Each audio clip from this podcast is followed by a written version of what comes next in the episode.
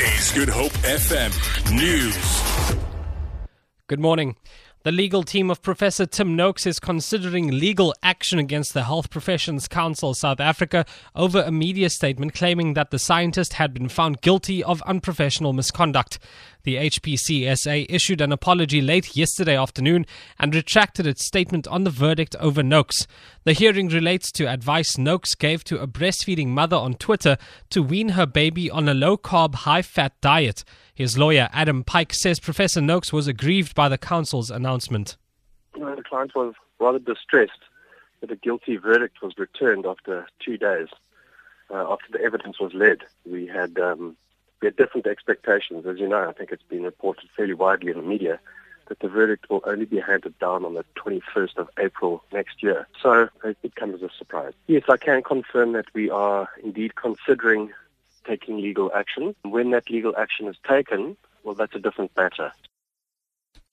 Lawyer for embattled Deputy Director of Public Prosecutions Advocate Nomgcobo Jiba says he will make representations to President Jacob Zuma on Monday on why she should not be suspended. This after the president notified both Jiba and her counterpart Lawrence Mrwebi that he's considering to suspend them pending an inquiry into their fitness to hold office. President Zuma's decision followed the recent judgment of the North Gauteng High Court in Pretoria, which ruled that Jiba and Mrwebi be struck off the roll of advocates. Jiba's lawyer Zola Majavu stipulated what was in the letter the president sent to his client.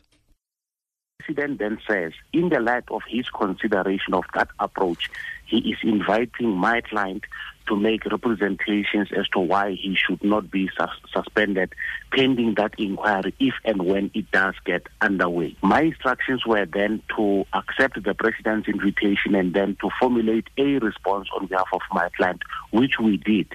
And she, it is going to be submitted to the presidency by the stipulated date, which is the 31st of October. The Hawks have arrested a 38 year old police constable from Caledon and his 15 year old niece in connection with alleged corruption.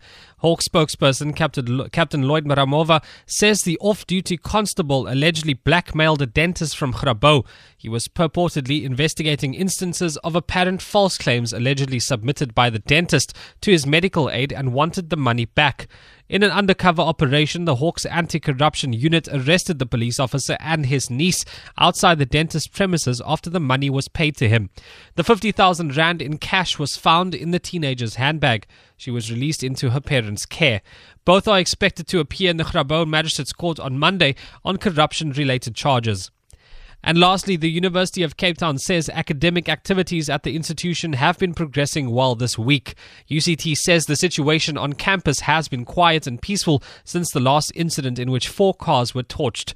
Students aligned to the Fees Must Fall mo- movement at the university have since distanced themselves from the alleged arson attacks. University spokesperson Elijah Moholola says preparations are on track for students to write exams on the 7th of November. He says students can also choose to defer their exams to January next year or take part in a mini semester at the beginning of 2017 going to have a mini semester for those faculties who might decide to use it in January from the 3rd to the 20th. Faculties will decide how best to utilize this time. It might mean that they use it to reinforce or catch up on what was supposed to have been covered during this past uh, few weeks. For Good FM News, I'm Adrik Shea Peterson.